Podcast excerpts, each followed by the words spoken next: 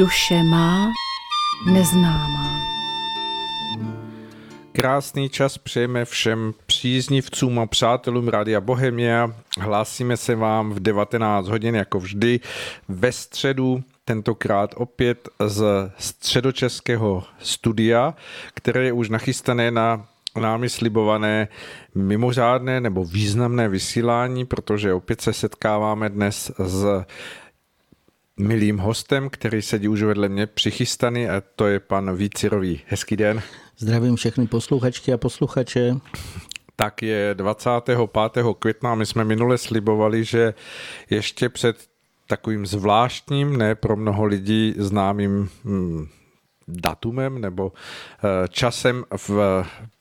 který se nachází v závěru květnového měsíce, se sejdeme a pohovoříme o tom, co se děje v tom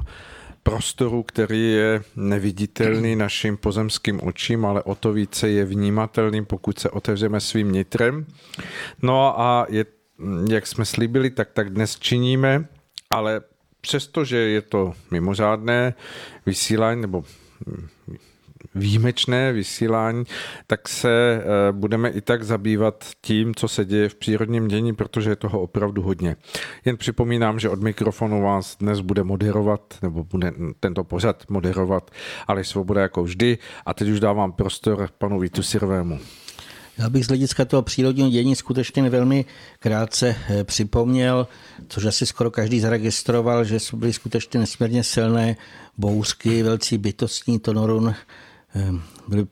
při velkém, řekněme, díle, protože nejen to byly desítky a stovky tisíc blesků, obrovské kroupy, obrovské vychřice a prohnali se teda i mnoha evropskými zeměmi, ehm, obzvlášť v podstatě třeba Francii, Německem, Belgii kolem nás, tak taktéž, ale naštěstí zatím aspoň to, co se ke mně dostalo, takže to nebylo tak úplně eh, pro naši republiku nebo pro naši zemi tak ničivé, ale vlastně o nich mluvíme i z toho důvodu, že eh, jako kdyby ukazovali bytostní, že chtějí skutečně razantě očišťovat a to samo o sobě je právě důležité i z hlediska těch nadcházejících běžně neviditelných a pro většinu lidí skutečně ještě zatím neznámých dějů, o nich si povíme v druhé části tohoto vysílání. Jinak poděkoval bych ještě více posluchačům, když jsme minule mluvili o tom, že se některé z těch serverů o počasí, že byly zastaveny, tak mě poslali i několik odkazů. Eh, mohu z nich zase eh, určité informace čerpat, eh, ale já bych se skutečně naději už rovnou přešel k tomu dnešnímu hlavnímu tématu. My už jsme tady opakovaně mluvili o světě běžně neviditelném a o dějích, které v něm probíhají. E, tahle ta oblast, taková vlastně pro někoho zatím ještě řekněme dost neznámá, tak se let nazývá třeba onen neboli záhrobní svět. Mm, je to vlastně kvůli tomu, že běžný člověk ho svým pozemským zrakem nemůže vidět, ale přesto samozřejmě jsou různé zprávy, informace, ale i prožitky lidí, které dokazují, že se tam eh, děje eh, mnohé. Eh, obecně ale vlastně o této oblasti má skutečně málo kdo dostatečné znalosti, jednak vlastně o tom, jaké jsou ty rozličné druhy nějakých těch jemnějších hmotností. Jemnější z toho důvodu, že když se díváme na hrubou hmotu, tak je to nepropustné, je to hmatatelné a tak dále. A něco jemnějšího, když si představíme třeba vzduch, tak on taky obsahuje různé částice, ale my je nevidíme, ale pak můžeme jít dále a dále. A v podstatě čím více by se zostřovaly ty pomocné přístroje, to znamená třeba mikroskopy, tak se objevují další další určité takové předtím úplně neznámé oblasti. Takže to mluvíme o těch jemnějších hmotnostech, ale důležité je, že oni přestože nejsou vidět tak nesmírně pronikavě mm, na nás působí, jako na ať už se týká těch protékajících proudů nebo různých forem a o tom už jsme zde mluvili, je mnoho vlivů, které skutečně na člověka eh, nesmírně, nesmírně silně působí, ať už je to jemnohmotnost nebo duchovní úrovně jsou s pozemským člověkem zde teda žijícím eh, dalo se říct, že jsou s ním spojeny mnohem těsněji a intenzivní než to hrubohmotné a jemu viditelné a hmatatelné okolí. My to zdůrazněme i z toho důvodu, že většina lidí stále se nesmírně pevně fixuje na to, co vidí na internetu, v televizi, kolem sebe a v podstatě si myslí, že to je to nejdůležitější. Ale právě ty děje běžně neviditelné skutečně e, jsou pro nejen fyzické, ale i to eh, duševně duchovní eh, prožívání mnohem, mnohem závažnější. My jsme tady mluvili opakovaně o tom, že na člověka můžou z druhé strany takzvané působit rozličné vlivy, které, mluvili jsme tady hlavně o těch škodlivých vlivech, které potom vyvolávají nějaké nepříznivé stavy nebo i dokonce psychické choroby. Ale v tomto pořadu výzby jsme se zaměřili na ty jiné vlivy, které přichází z toho běžně neviditelného světa a v podstatě k tím patří i různá posilující a pomocné záření a proudy a ty nám přinášejí oživení a požehnání. Ale to, co bych jsme tady chtěli zdůraznit, že vlastně bez jejich přílivů my se v podstatě skutečně neobejdeme, protože úplně celé stvoření je závislé na pravidelném přílivu dodavkové a zvnější přicházející energie. To platí hlavně teda pro hmotnosti, které sami o sobě jsou vlastně neživé a chladné. To znamená hmotu, kterou lidi uctívají, eh, to je vlastně mrtvá, eh, nějaká mrtvá látka. To znamená, musí nejdřív něco rozpohybovat a prohřát. My už jsme se tady zmiňovali o tom, že hmotnosti takhle vlastně oživují v prvé řadě bytostní, kteří jsou takový ty prvotní hybatelé. E, ale kromě toho i může předávat určité vyzařování i duchovní, to znamená i my. E, důležité ale vlastně je, že e, jak člověk, tak i bytostní jsou ale rovněž závisí na příjmu určitých proudů sil a vyzařování, které nejdřív musí vlastně přijmout a teprve potom je můžou předávat dále. Já bych tady zdůraznil vlastně, že bez z hůry přicházejících posilujících záření eh, bychom jednak nemohli přežít, to je jedna věc, ale kromě toho by se rozpadla i okolní již sformovaná hmotnost. To znamená nejen, že by se nedokázali udržet pohromadě sformované struktury třeba, to znamená stůl by se nám rozpadl nebo židle pod námi, ale eh, že by se rozpadl, vlastně by se uvolnily krystalické mřížky, ale po nějaké době by se postupně eh, rozpadly i atomy, protože když bych to eh, popsal z takového toho technického hlediska, tak lidé se vlastně domnívají, že všechno běží jako automaticky, ale přitom jak z hlediska člověka, tak z hlediska těch atomů, my si to můžeme i přidodat nějaké nesmírně, jak bych řekl, výkon, nebo eh, baterce, která dlouho vydrží, ale přesto nevydrží věčně, přesto potřebuje dodávat tu energii. Když bych tady třeba zase vrátil k atomům, tak je známé, že kolem jejich jádra obíhají po kruhových nebo řekněme můžeme ještě to lépe popsat spíš, že jsou to, je to po kouli, vlastně ob, obvodu koule, protože všechno je to takové dokulata, tak tam pro, eh, se točí vlastně v obrovskou rychlostí takzvané elektrony, to už určitě každý slyšel. Eh, v, jádre, v jádru, a to už málo ví, lidí, že tam je ukotvena vlastně duchovní energie, eh, to znamená, ta sice není Eh, ani možné nějakým pomocným přístroji zjistit, protože to je takový malinkatý, skutečně eh, ten základ vlastně tvoří ten duchovní prášek a ten v podstatě magneticky přitahuje ty elektrony a proto oni velmi rychle kolem se točí, kolem toho jádra. To znamená, tato ta duchovní, to duchovní jádro nebo ta duchov, ty duchovní částice tvoří střed a kolem něj vlastně krouží všechny ostatní obaly a to platí potom i v těch jiných oblastech, dokonce i v těch duševních nějakých, i v duševních vlastně řekněme určitých hladinách, taky vlastně stále tam vidíme tohleto kroužení. Ale důležité vlastně, k čemu se chceme tady dostat, že tam vlastně ta zdánlivě nevyčerpatelná energie, mm, která vlastně pohání ty elektrony k tomu rychlému oběhu, eh, také potřebuje doplňovat po nějaké době čerstvé síly. Když se nějakým způsobem dostaneme k podstatě toho, co věda nazývá energií, tak tam můžeme dojít k závěru, že jde v podstatě o projev duchovní síly,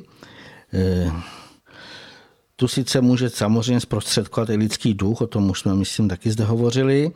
protože má taky schopnost magnetické přitažlivosti, ale eh, stejně tyhle ty síly nemůže čerpat sám za sebe, ale musí je přijímat z nějakých silnějších a vzdálenějších centrál sil. A potom vlastně předávání těchto přijatých sil eh, dále nebo eh, svému okolí, to znamená pro jeho produchovní to patří k našim hlavním úkolům a ty máme plnit i zde v této pozemské eh, úrovni. Eh, přestože vlastně můžeme zjednodušeně říci, nebo ještě bych se tady spíš vrátil k jiné věci, eh, že my přesto, že třeba často i cítíme, že něco takto protéká, tak většina lidí neví, odkud to přichází a v podstatě, co jsou to za síly, ale už teď jsme v době, kdyby jsme už měli být natolik vědoucí, aby jsme eh, skutečně chápali, odkud tyhle ty síly pocházejí, nebo to, co vlastně ta energie. Hmm. Sice můžeme zjednodušeně říci, že všechno pochází od Boha, ale s ohledem eh, pro dnešní dobu nutný stupeň zralosti pokročíme dále a popíšeme si podrobněji cestu, kterou musí vlastně to žnoucí záření nejvyššího urazit, než se dostane až k nám do té pozemské úrovně. Kdybychom si udělali takový ten přehled stvoření, v tomto případě bylo úplně ideální, kdyby jsme to mohli namalovat na nějakou tabuli nebo na nějaký velký papír, ale pokusím se eh, nějakým způsobem tady před vás aspoň vám naznačit ten obraz vlastně celého naprosto všeho míra, to můžeme to nazvat, že na eh, zcela nejvyšším místě je Bůh sám ve své božské bezbytnosti a to je vlastně On je ten milostivý dárce všech oživujících sil a těch žnoucích záření nesmírně silných, intenzivních. Eh, o něco níže následuje vlastně věčná úroveň přímého božího vyzařování, která se nazývá božská sféra. Ta je nesmírně veliká a mm, s tou svou velikostí převyšuje souhrn všech ostatních druhů stvoření. A teprve pod ní eh, se nachází dílo stvoření, které se také skládá z více úrovní či sfér a ty jsou odstupňovány směrem dolů. Čím je to vlastně níž, tak je to hutnější a těžší. A poslední z těch úrovní je hrubohmotnost, kterou vlastně my kolem sebe pozorujeme svým pozemským zrakem nebo nějaké to okolí, které je kolem nás. E, to, co vlastně je e, nad ním, tak se to nazývá takzvaná jemnohmotnost. E, už jsme o tom mluvili, to lidé běžně nazývají onen svět neboli záhrobí. Ale oba dva tyhle ty druhy hmotností patří k dílu stvoření, to znamená, ty ve svých formách nejsou věčné, ale podléhají změnám za účelem obnovování a osvěžování.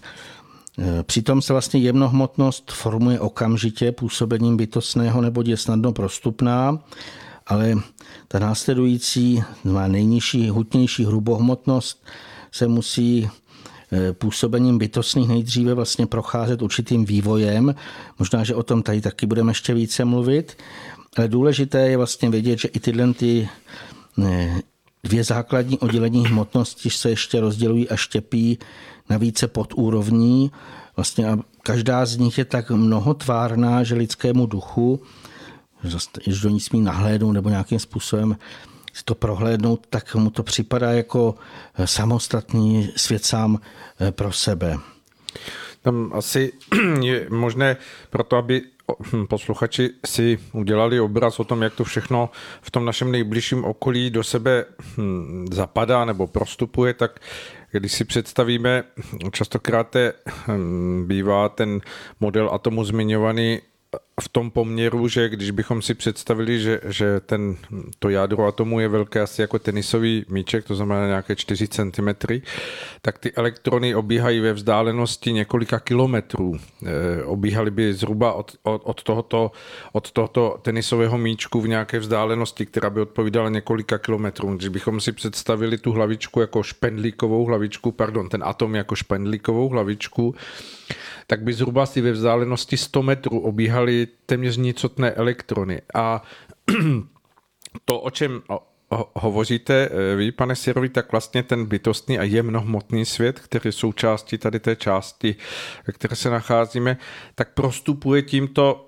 mezi prostorem, který je vlastně děravý, jakoby v tom, v tom atomu. Eh, věda sice popisuje tady ty vzdálenosti a poměry, ale nehovoří o ničem, co by se nacházelo mezi tím, vytváří, vytváří to dojem, že tam je prázdno, ale tam samozřejmě prázdno není, ale je tam záření a je tam ovlivňování různých druhů záření, ať už e, toho bytostného druhu, jemnohmotného druhu a když my jako ličtí duchové do toho e,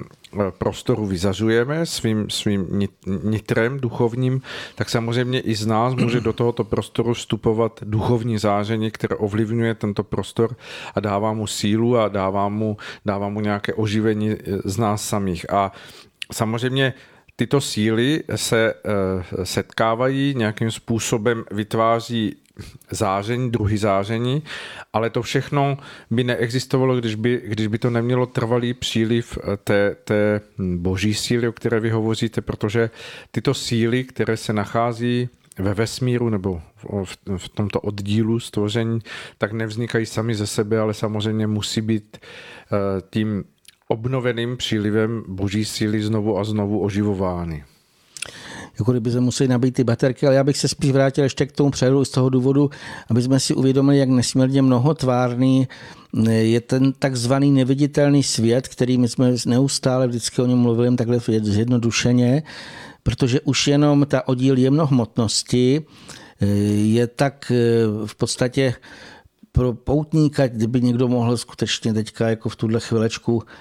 se proletět těmi různými úrovněmi nebo podúrovněmi jemnohmotnosti, tak by byl naprosto fascinován, co by mohl vidět, protože je to nesmírně mnohotvárné a to jsou stále hmotnosti. To je důležité vědět, že jsou to něco takového, co bylo vytvořeno až v úplném závěru. Ano, ta nejzaší část. Co, o, o čem my vlastně povíme, jak to vlastně ještě nějakým způsobem postupovalo, ale je to víceméně jenom takový skutečně to, co je až později nějakým způsobem sformováno pro vývoj nás, lidských duchů, aby my jsme zde mohli nějakým způsobem jako se vyvinout z toho zárodku duchovního až po e, osobnosti skutečné. Ale e, ještě přece bychom tam měli říci, eh, že samozřejmě jednak se všechno toto prolíná, to je jedna věc, ale teďka z hlediska celého stvoření, tak tam je potřeba si alespoň udělat nějaký obraz, eh, že jsou nad sebou určité ty sféry, to znamená nad těmi dvěmi druhy hmotností, hrubohmotností a jemnohmotností se ještě vznáší eh, kruh takového zvláštního druhu bytostních, vlastně, kteří byli určeni pro to, aby tady aby tady nám vlastně vytvářeli ten prostor,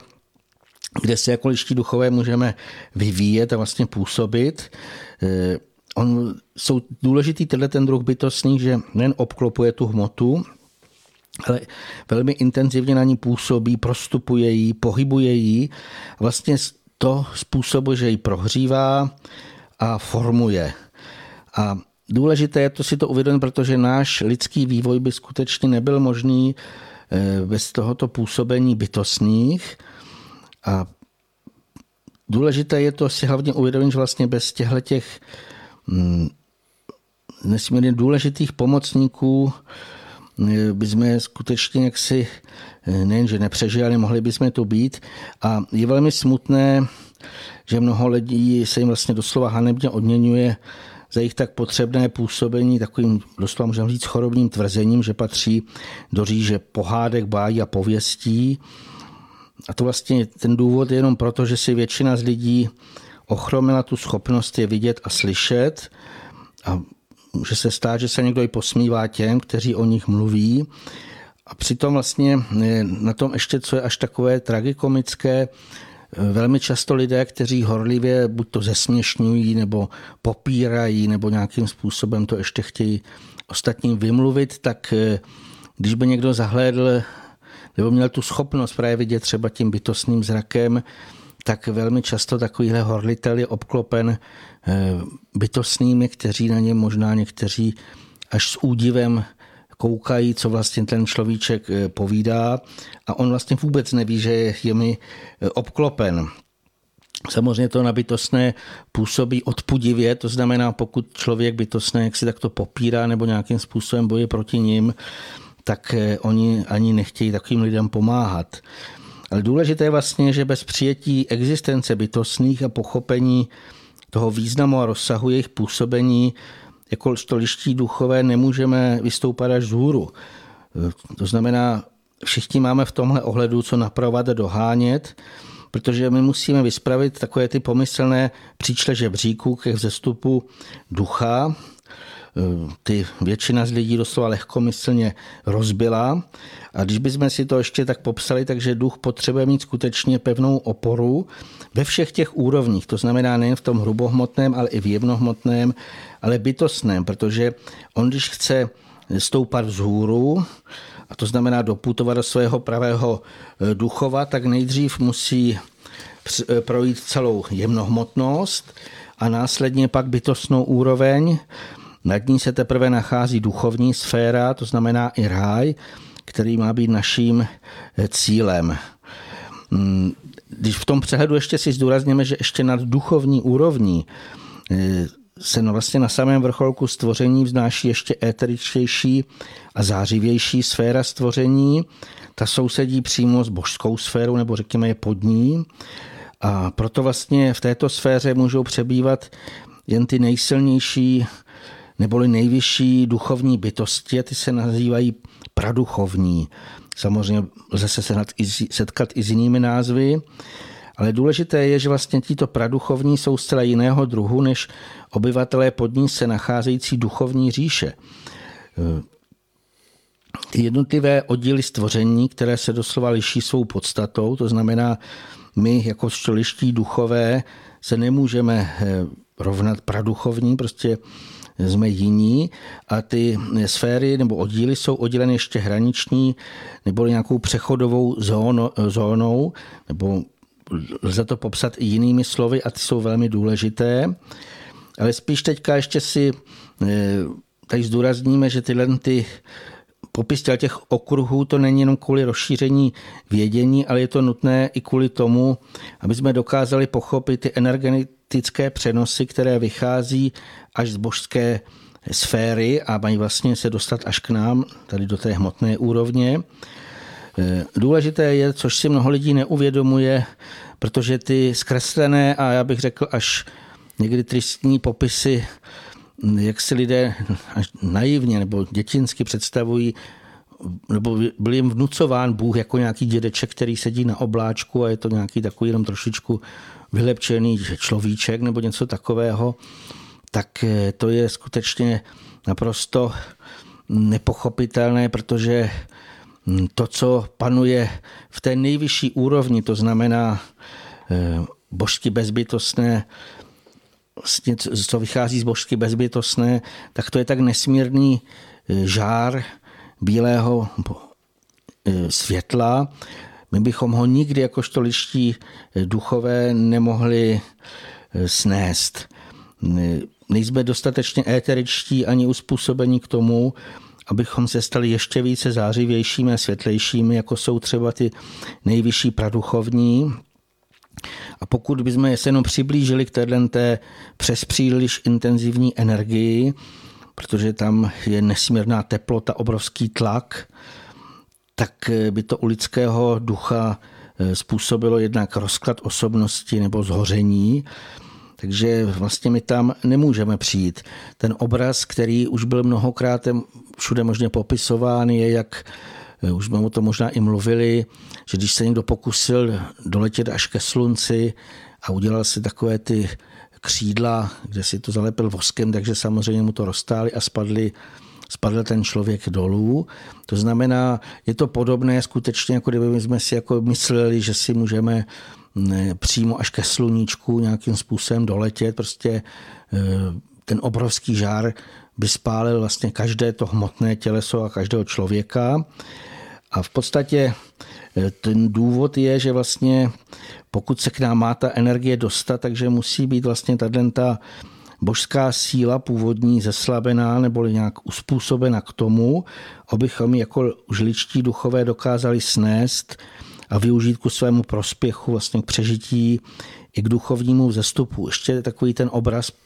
nějaký, aby jsme to přirovnali k tomu pozemskému, takže je to podobné jako, eh, že za to asi každý ví, že za vedením vysokého napětí musí být vhodná transformační stanice, která vlastně nám potom umožňuje využívat ten elektrický proud v domácnosti. Ku příkladu třeba k rozsvícení žárovky a ta v důsledku zeslabení původního napětí neschoří. Na rozdíl od toho, kdyby jsme tu žárovku připojili bez toho eh, transformátoru, tak eh, schoří i hned a v podstatě i my bychom zřejmě dostali tak obrovský výboj, že bychom to nepřežili. To znamená, tohle je vlastně to něco takové jako transformování toho původního napětí. A tenhle ten princip byl nejspíš eh, vynálezci nějak inspiračně přijat z vyšších úrovní, protože tam se také nacházejí určité převodníky těch sil, které přicházejí z hůry. A víceméně platí stále stejné přírodní zákony. A oni se vlastně přetransformují ten původní proud napětí eh, do pro nás již přijatelných frekvencí nebo energií.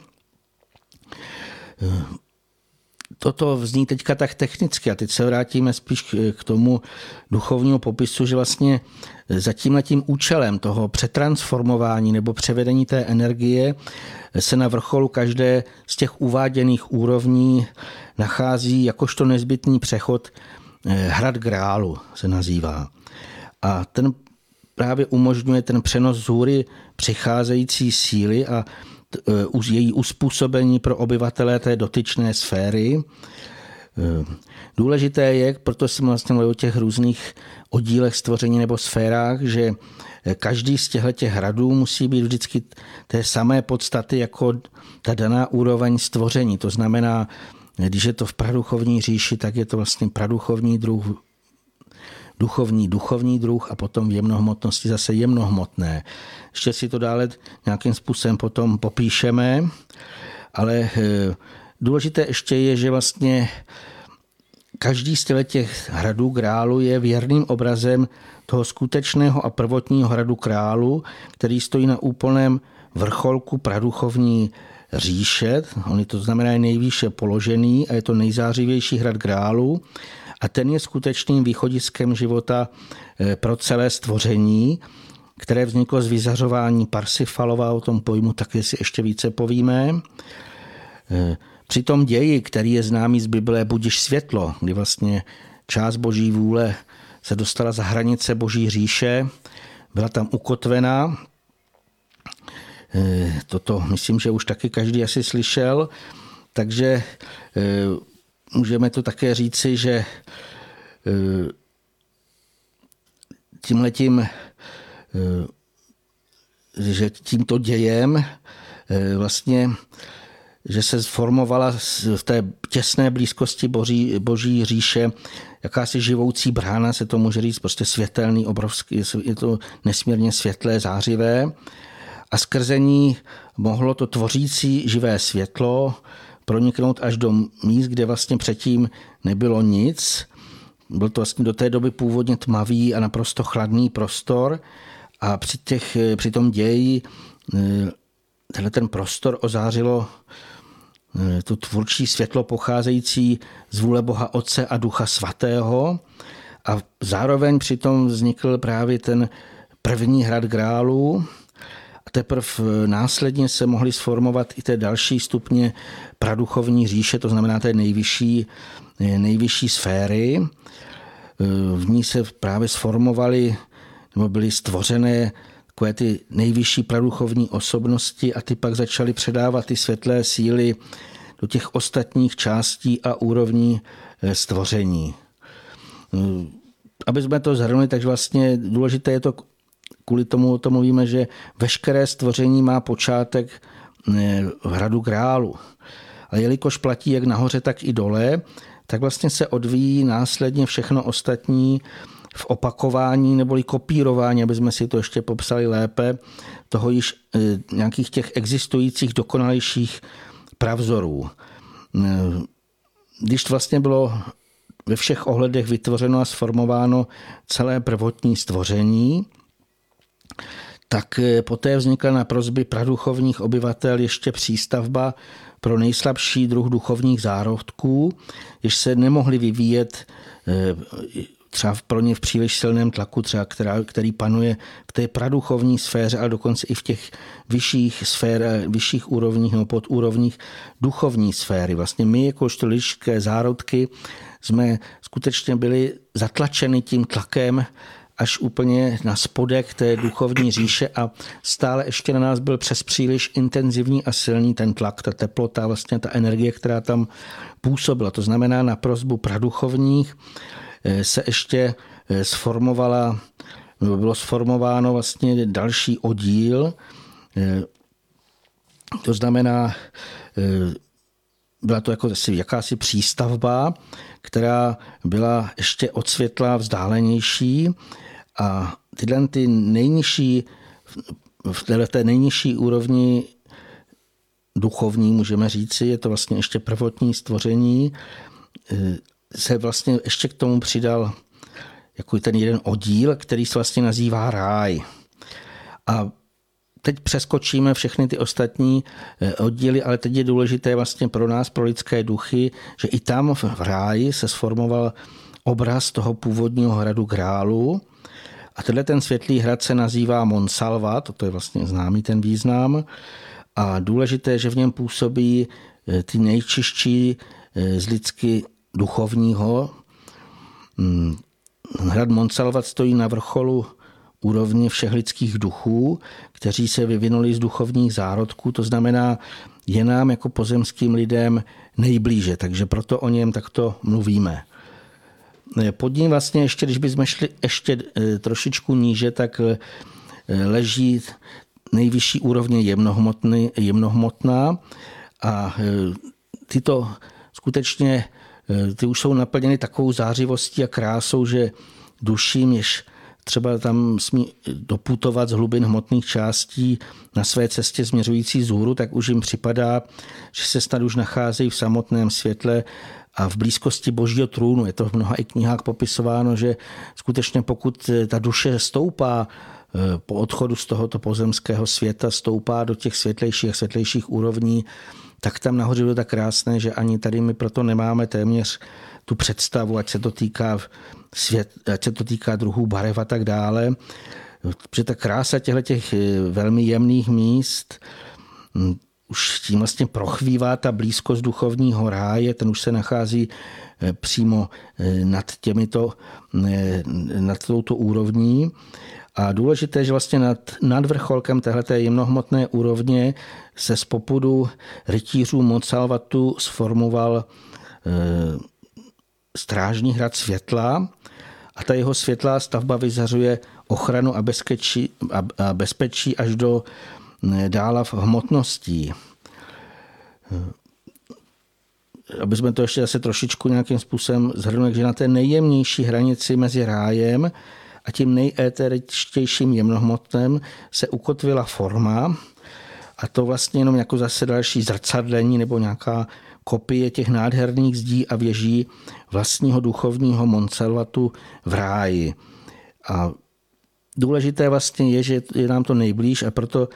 tyhle ty překrásné obrazy dokázali zřejmě eh, v inspiraci přijmout i někteří eh, z pozemských lidí. V básnických dílech byl třeba některými umělci popisován příběh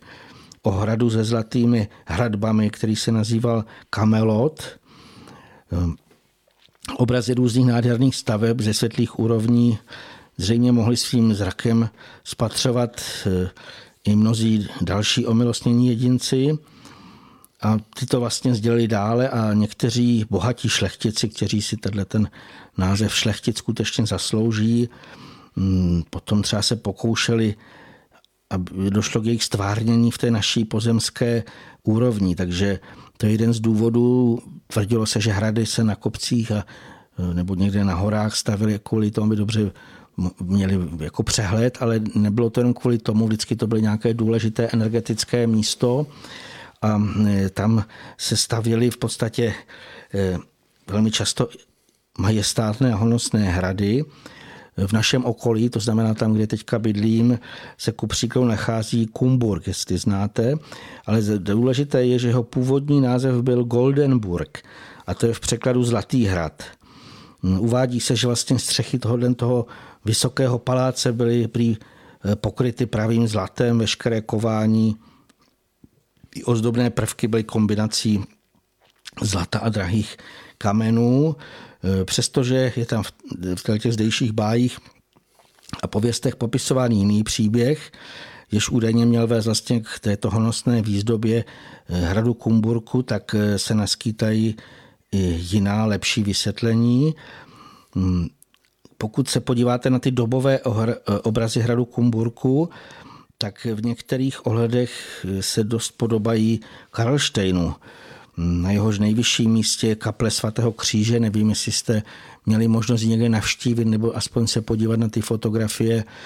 Já jsem z toho byl naprosto fascinován. Právě ta kombinace zlata drahých kamenů, která je teda uvnitř té kaply. Eh, málo kdo se vlastně doví o tom, že Karel IV. dostal tento obraz, že to vlastně chtěl nějakým způsobem sformovat právě tu síň grálu, proto vlastně tam do toho dali tak obrovské množství zlata a jiných jako takhle těch drahých, ať už drahé kameny a další další ozdoby. Samozřejmě by se mohli o jiných a o jiných, ale teď bych zůstal eh, ještě i u toho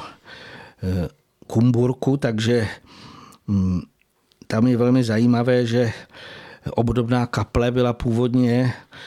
právě i na vrcholku nebo na tom nejvyšším místě hradu Kumburku. On, tenhle ten hrad byl ale v následujících údobích zcela spléněn a jako v jiných případech e, byla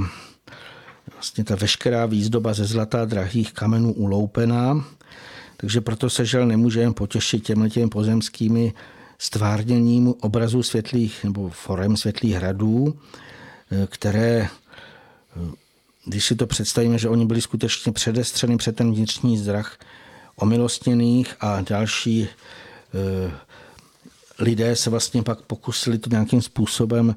aspoň dle svých schopností sformovat v tom pozemském. Eh, já bych tady dal takovou nějakou, bych to nazval i spíš výhled,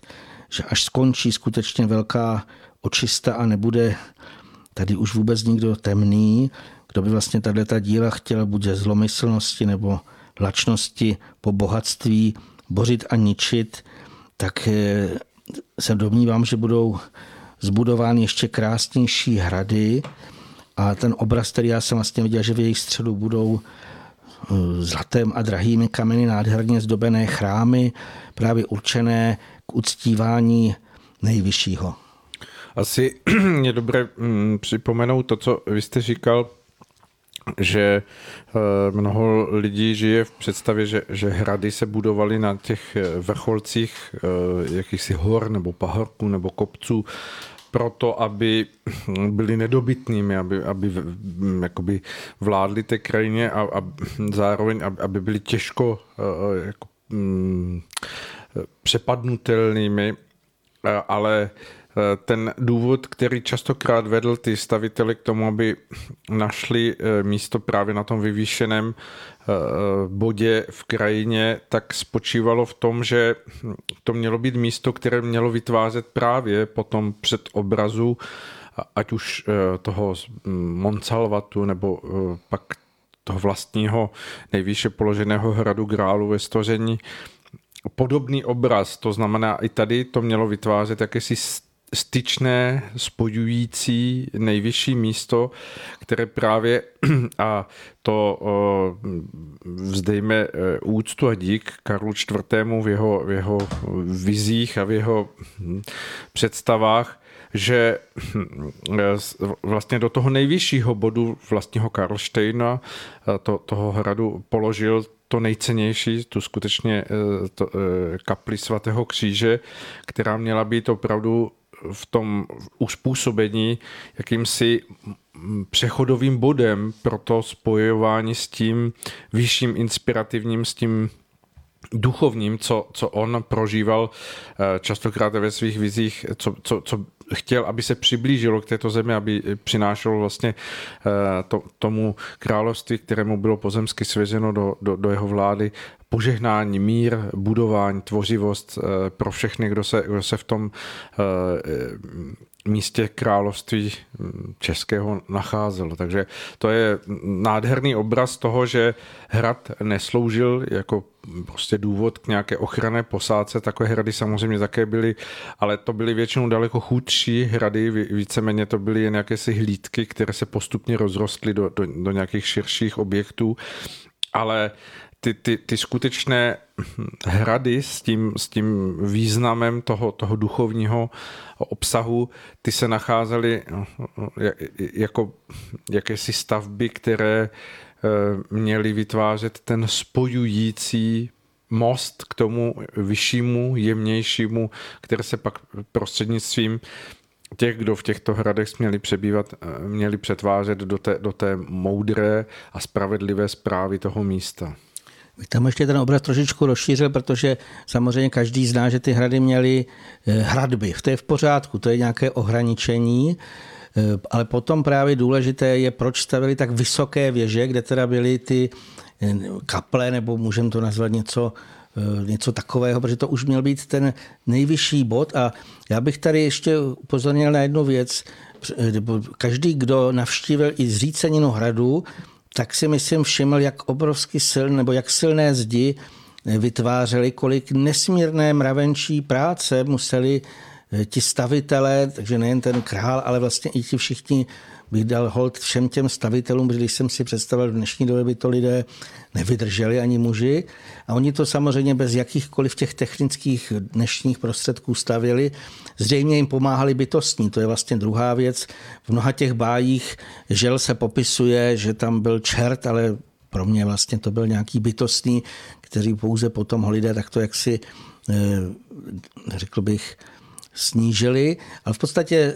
ta stavba toho hradu právě na tom vrcholku toho kopce z dnešního rozumového hlediska by řekli, že to člověk by řekl, to je úplná hloupost. Proč bych tahal ty kameny na ten nejvyšší kopec, co tady je a proč bych vlastně tak obrovskou práci si dal s tím, abych ještě tam kromě těch hradeb postavil velmi vysokou nějakou věž, která skutečně jak si má být nahoře a proč by to ještě někdo měl zdobit. To znamená to vysvětlení těch skutečných staveb, jako které měly nějaký takový ten, můžeme říct, duchovní význam, nebo právě mm, v tehdejší době ještě většina těch panovníků, včetně Karla IV., byli nesmírně zbožní a oni skutečně trávili v modlitbách, mm, řekl bych, dost času nebo velmi, velmi často se potřebovali skutečně natolik sklidnit a napojit nahoru a proto vlastně se vystavili i ty honosné kaple, to vyzařování zlata a ta krása, už i to samo o sobě vlastně toho lidského ducha rozvibruje do té nějaké vyšší, vyšší živosti a e, právě pro ty účely nebo pro nějaké takové velké slavnostní děje, to Eh, o nich se ještě povíme, si myslím, že jsem přesvědčen, že i proto se takovéto kaple eh, honosné budovaly. Jako pře- přechodová místa do těch vyšších sfér. A my si teď hm, pustíme eh, skladbu od Jana Světlana Majerčíka, která je nádherná, která tak trochu k tomu našemu tématu dnešnímu přispěje svým naladěním. thank you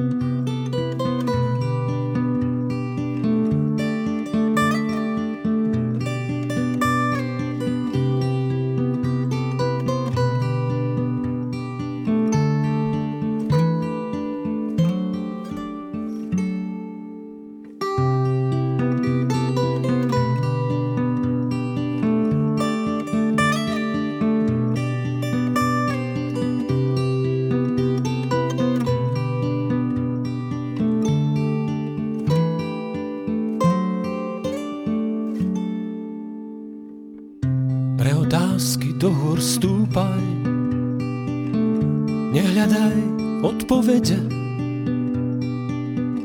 Novotvary ticha zbieraj v dolinách.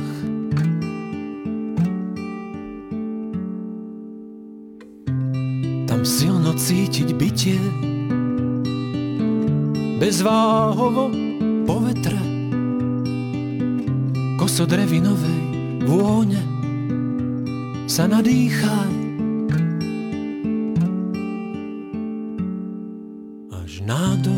Si hrebeňov, až po hĺbky v nás, až na dobrý si hrebeňov, až po hĺbky v nás, až na dobrý si hrebeňov, až po hĺbky v nás, až na dobrý si hrebeňov, až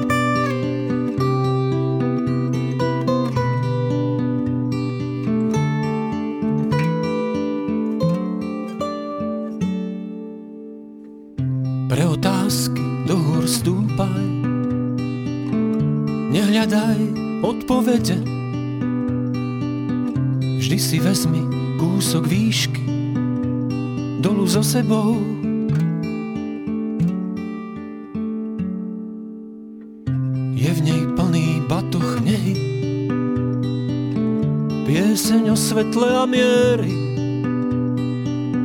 zimom riavky čistej krásy, svetý grál.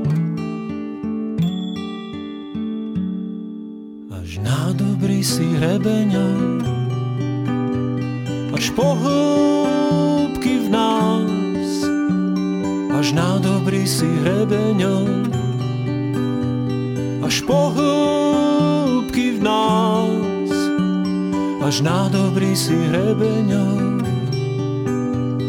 až po hĺbky v nás, až na dobrý si hrebeňov, až po hĺbky v nás, až na dobrý si hrebeňov, až po hĺbky v nás, až na dobrý si hrebeňov,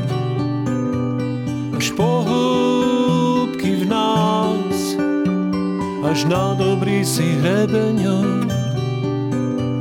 až po hĺbky v nás, až na dobrý si hrebeňov,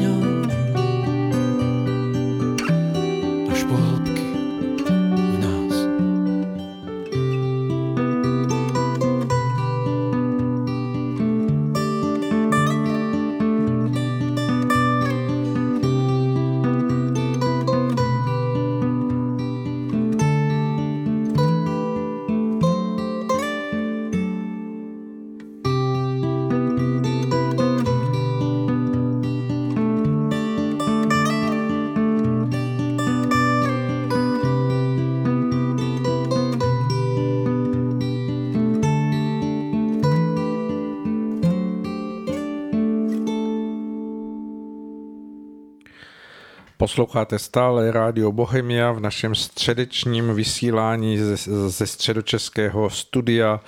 a posloucháte mimořádné nebo výjimečné vysílání pořadu Duše má neznámá. Vedle mě sedí pan Vícirový, dozněla skladba Jano Světlena Majerčíka, který mimo jiné vydal své další CDčko, které se jmenuje Vznešený minimalismus. Kdo ho nemáte, určitě si ho pořiďte. A my se vracíme k tomu našemu velmi důležitému a hm, dá se říct uh, inspirativnímu pro ten čas, který je před námi v tomto květnovém období uh, povídání. To je písní, která teďka zazněla, nevím, jestli jste zaregistrovali, tam bylo i spojení vlastně důležité, který je vlastně svatý grál. My se vlastně nyní podíváme podrobněji na tento pojem. Vrátíme se ještě vlastně k těm hradům Grálu, to znamená ještě k tomu úplně nejvyššímu, který vlastně až na hranici mezi praduchovním a božskou říší, tak eh, tam vlastně to je z různých eh, bájí a vlastně z různých míst je to známé, že se vlastně jsou tam takzvané posvátné prostory ty už se nachází až na té nejzaší hranici k božské sféře. Eh, proto vlastně musí být tyhle ty místa ještě éteričtější než všechno ostatní. Eh, v tomto prostoru posvátném se přechovává jako zástava a symbol eh, věčné dobroty a nesmírné lásky Boha Otce právě svatý grál. Ho popsat jako nádobu, v níž to neustále vře a vlní se jako rudá krev, aniž to kdy přetéká. Hmm, obraz této nádoby mohli nejspíš svým vnitřním zrakem spatřovat i omilostnění jedinci – Hmm, možná i kvůli tomu mají vlastně pohár jako symboliku, ale můžeme říct, že je to symbolika grálu ve svém znaku i husité. Nevím, jestli jste viděli třeba na husických chrámech ten veliký zlatý pohár, který vlastně takhle často tam je a samozřejmě to, i to má svůj význam. Hmm. Ten skutečný svatý grál je ještě mnoho tisícinásobně vznešenější. A toto nejryzejší východisko boží síly je z hůry ozářeno tím nejjasnějším světlem a jenom ty nejčistší ze všech praduchovních osobností, můžeme ještě říct, že oni byli přímo stvořeny boží vůlí, tak jen ti mohou pohlížet do tohohle toho jasného e, světla. E, ve zcela určitém čase se nad tou, tou nádobou zjevuje holubice jako opětovný projev neproměné a vlastně té nesmírné boží lásky Otcovi. A to je chvíle spojení s božskou sférou. Vlastně v ten okamžik eh, z ní proudí ten paprsek bílého žáru božího světla a to vlastně následně přináší obnovení síly pro celé stvoření. Hmm, praduchovní strážcové grálu, to znamená ti nejvyšší, tento okamžik vlastně přijímají tu sílu v pokorné zbožnosti, aby prostě potom následně tahle ta žnoucí síla mm, byla i jejich pomocí předávána dále směrem vlastně dolů. A důležité je, že vlastně na tomhle dění je závislé trvání celého stvoření. To znamená i pro nás, pro všechny je tenhle ten okamžik nesmírně důležitý. Mm, představme si, že se z té posvátné nádoby která se nachází v tom nejvyšším chrámu svatého Grálu, že se vylévá to nejzářivější světlo a vlastně z toho potom k nám připlyne ta síla nezbytná pro naše další bytí. Ten obraz, aby to bylo jas, jako trošičku přibližitelné, takže proto jsem o těch úrovní vlastně, takže ta obrovská síla proudí dolů do celého vesmíru, můžeme to představit jako údery půlzu v teplách, je to skutečně ve vlnách to přichází jaksi velmi obrovské, jsou to takové eh, vlny energie. Všechny ty vyšší sféry se zachvějí v, tu, v této době v tom posvátném úžasu a jsou vlastně naplněny radostí a, velk, a velkým štěstím. A je velmi smutné, že duch většiny z pozemských lidí vůbec tohohle toho dění prozatím není účasten ani vlastně necítí, co pro něj tahle ta událost znamená. Proto vlastně tenhle ten den na zemi většině lidí prožívá, můžeme říct, nějakou otupělou myslí jako běžný všední den. Ten důvod je vlastně ten lidský přebujený rozum natolik omezil to duchovní vnímání, že vlastně už z tohohle toho vyššího dění nic nemůže vycítovat ani vlastně ty z hůry přicházející eh, proudy. Hm, je to vlastně, z toho důvodu to mluvíme, že tohle je tak až nepochopitelný důkaz lásky Boha Otce, to znamená, že nám dává sílu, ale právě, že téměř všichni pozemští lidé to prozatím přechází v běžném schonu nebo opojení smyslu, všemožnými požitky nebo pozemskými pozlátky. To myslím, že e, i toto můžete pozorovat, že naprostá většina takovýchto dějů lidé ani neregistrují, ale stále bychom měli opakovat, že skutečně všichni lidé i celé stvoření e, jsou na přílivu téhle síly skutečně e, závislí. Kdyby tento děj byl přerušen, a to znamená, už by dále nepřicházela tady ta síla z hůry, tak by vlastně všechno, co zde je, zvolna uvadalo, stárlo a rozpadalo se. To znamená, nastal by ten děj, o kterém se mluvili na počátku, že by se rozpadly i formy, mřížky, atomy a v podstatě i my lidé by jsme jako kdyby unavení, představme si to, e, chřadli, chřadli, až by jsme nějakým způsobem Ehm, no prostě bychom už nemohli dále žít. Tenhle ten děj vlastně toho eh,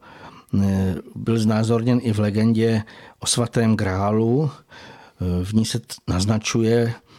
jak všechno musí stárnout a zahynout, když se už nevrací den svaté holubice, to vlastně souznačné s tím odhalením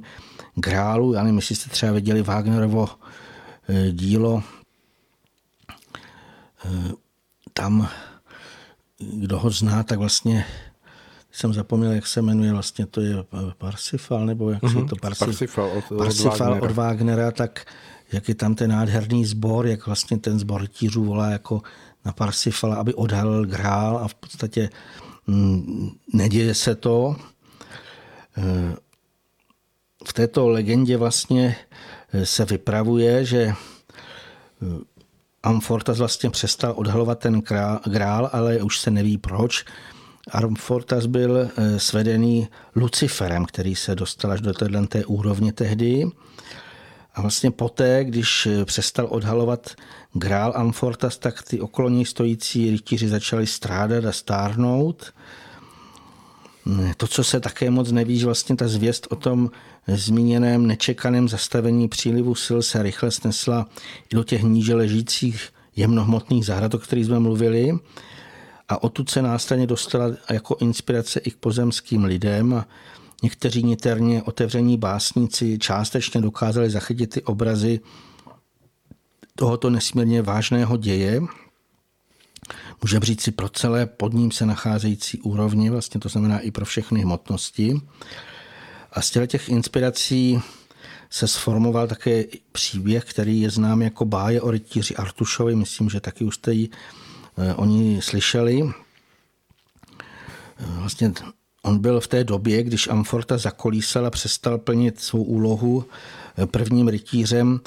v tom zmiňovaném strážném hradu, který je nad jemnohmotném. A tento statečný rytíř, on se správně jmenoval Artures, nepodle pokušení Lucifera, který se i k němu přiblížil a chtěl ho nějakým způsobem svést.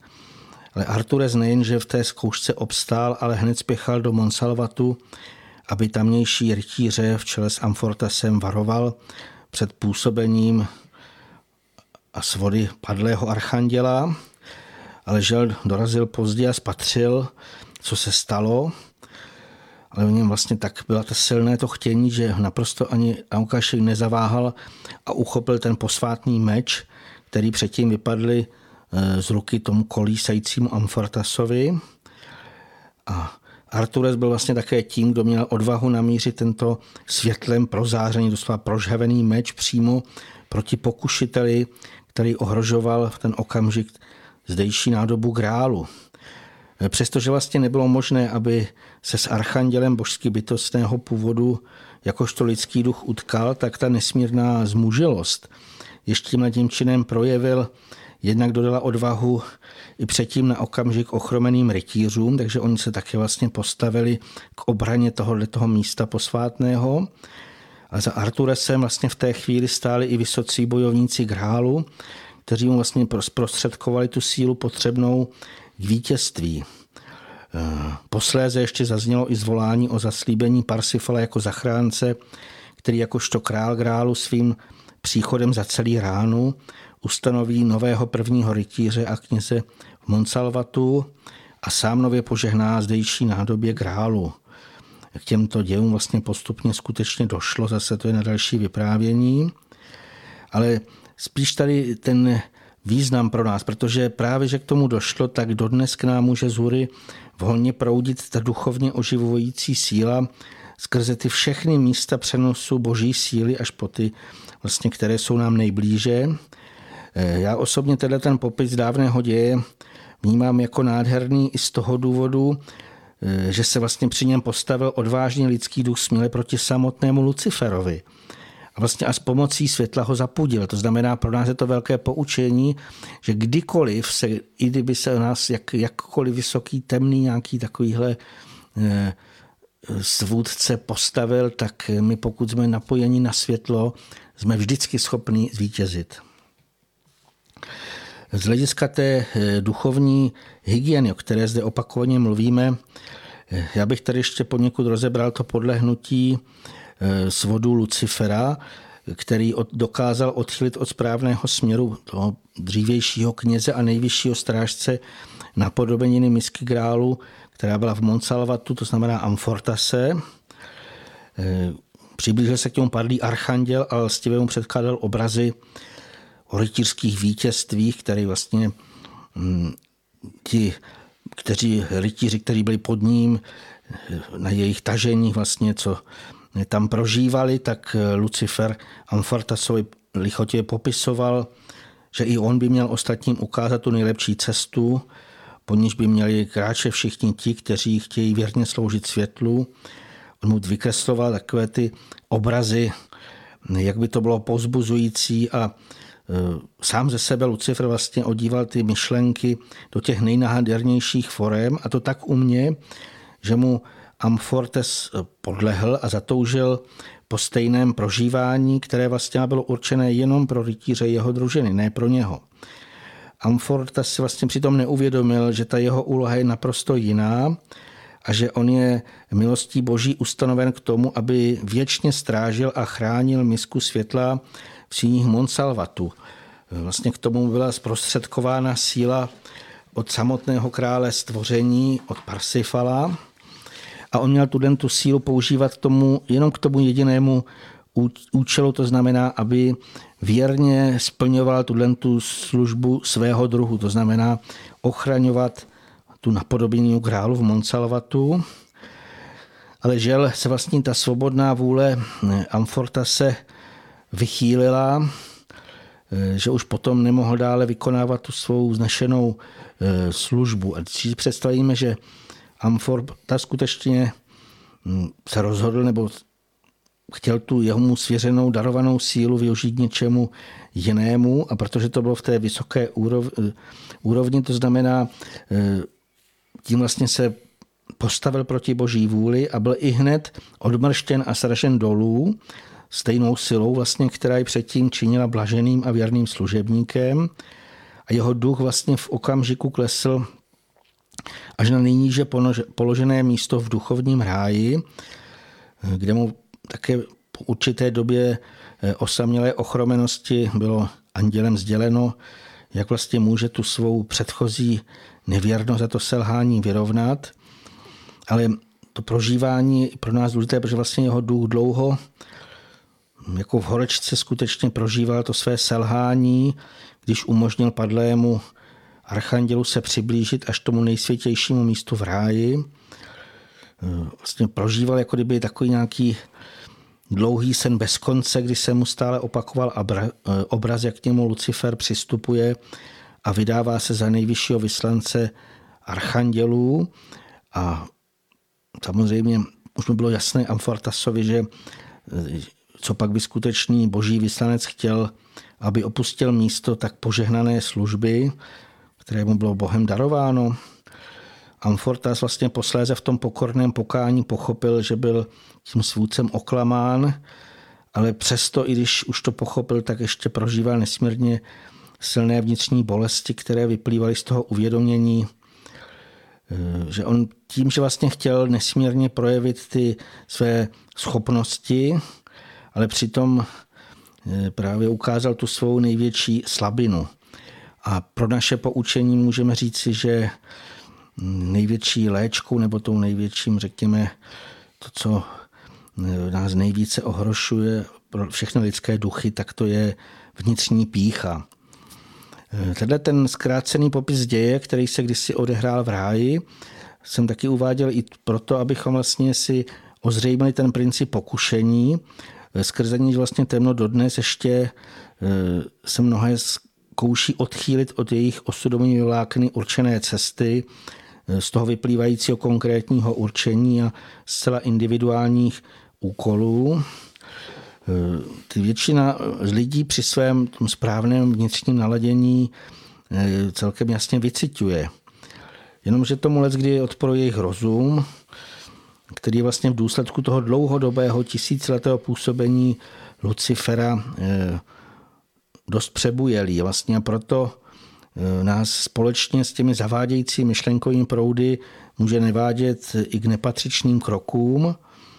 eh, a v důsledku toho se třeba mnozí dostávají do bolestivých vnitřních stavů.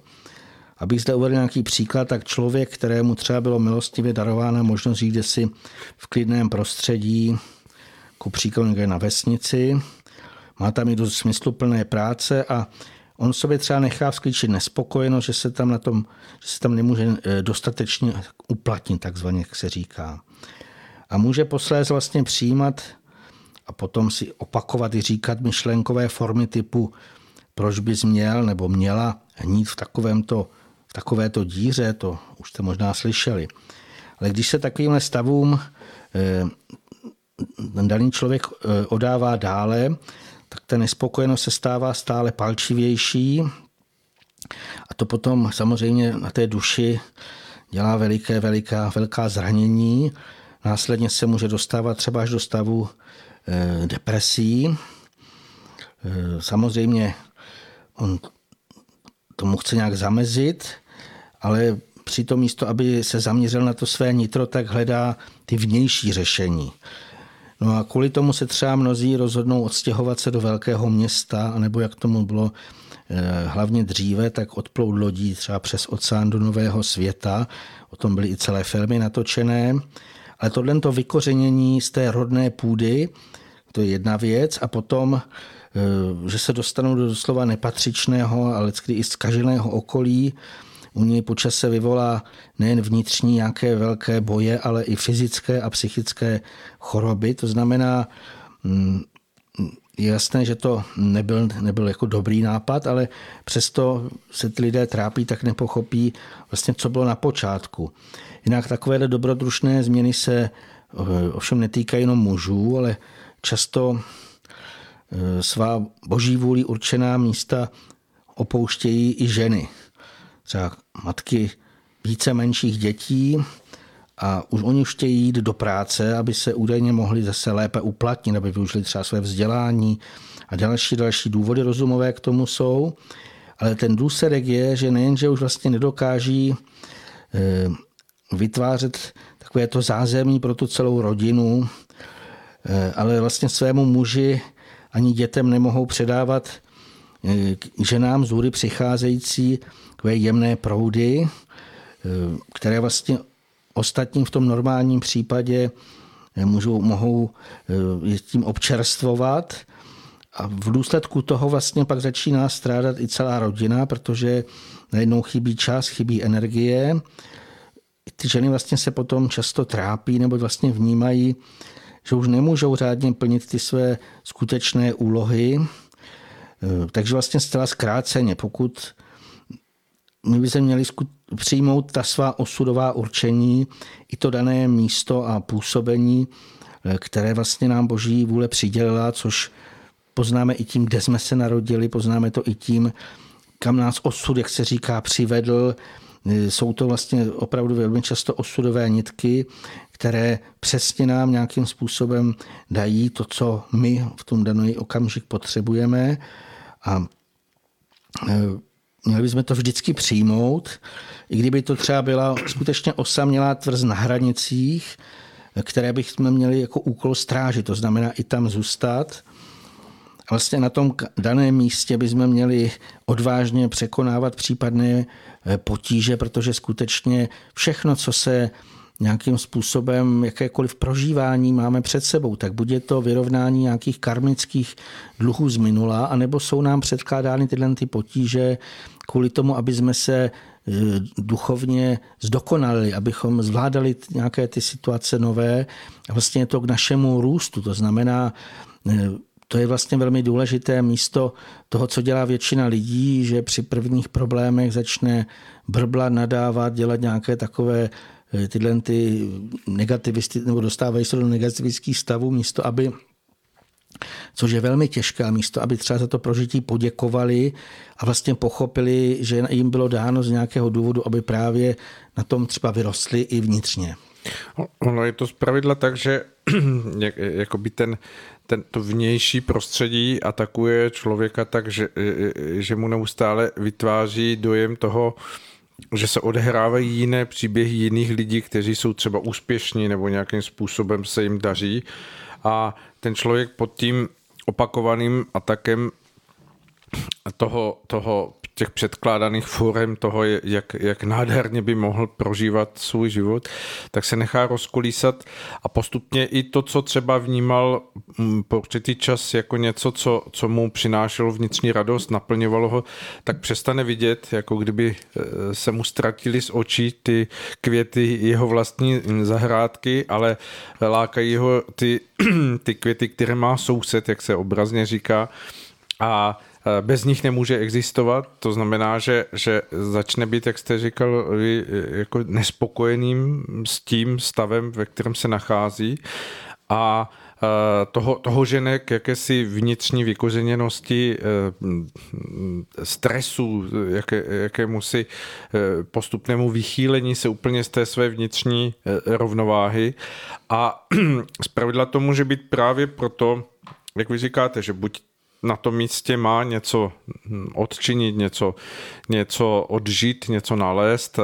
v těch podmínkách, ve kterých se nachází, ale zejména pro každého z nás je vždycky východisko a příležitost k tomu, abychom se posunuli, ale ono to nespočívá v tom vnějším skoku, že, že člověk nějakým si trhnutím chce změnit svůj život a tím, že se změní vnější podmínky, že se stane šťastným a naplněným, ale ono to bývá přesně naopak, že ve chvíli, kdy začne splňovat na tom svém místě, kde je, tu, tu, tu pravou podstatu toho, proč jsme na této zemi, to znamená, eh, stane se člověkem dobra, vnitřní moudrosti, vnitřní laskavosti, začne vnímat eh, to co, to, co opravdu to dané místo mu všechno nabízí a začne to zúročovat eh, a je toho nepřeberně mnoho, protože na tom místě může být třeba nádherné bytostné záření, mohou tam být proudy, které ho inspirují nakonec k něčemu, že se stane skutečně v nějakém oboru mistrem, ale probudí se to v něm až, až za nějakou chvíli, za nějaký čas. Objeví nějaké spojení, které právě to místo mu přichystalo a nachystalo. A namísto toho, aby, aby z toho místa v tom tlaku vnějším utekl, tak, tak on vydrží a, a najednou se to všechno rozvine v ten pravý čas, eh, tak jak třeba astrologické běhy eh, mají nastavené, tak všechno eh, vyžaduje jakousi trpělivost, vnitřní pokoru takže ve chvíli, kdy se eh, ten člověk otevře těmto, těmto proudům a začne to své místo vnímat ještě úplně jinak a nechá od sebe odpadnout ten vnější tlak té nespokojenosti, tak zjistí, že, že, že vlastně je obdarován mnoha, mnoha dary, které předtím nechtěl vidět, ale oni jsou okolo něho, obklopují ho jen jen tou svojí vnitřní vnímavostí a vnitřně otevřenýma očima je potřeba zachytit, vidět, spatřit a začít je prožívat, aby se, aby se stali zužitkováním jeho, jeho nitra skutečně hodnotnými. A to je, jak říkám, ta, ta vysoká úloha toho, co můžeme přenést v tom, v tom čistém lidství do toho místa, kde se nacházíme. To je vlastně ten, ten hlavní a první smysl toho, proč se nacházíme na této zemi. Není to kariéra, není to, není to uspokojování potřeb eh, nějakého čistě hmotného druhu, bohatství, eh, majetek. To všechno jsou vedlejší věci, které častokrát přirozeně vyrostou z toho, kdy se člověk postaví na to místo, kde, kde má stát a stojí na něm jako čistý lidský duch. Ve chvíli, kdy, kdy se toto snaží obejít, tak, tak vlastně odejde nebo snaží utéct se z nějakého místa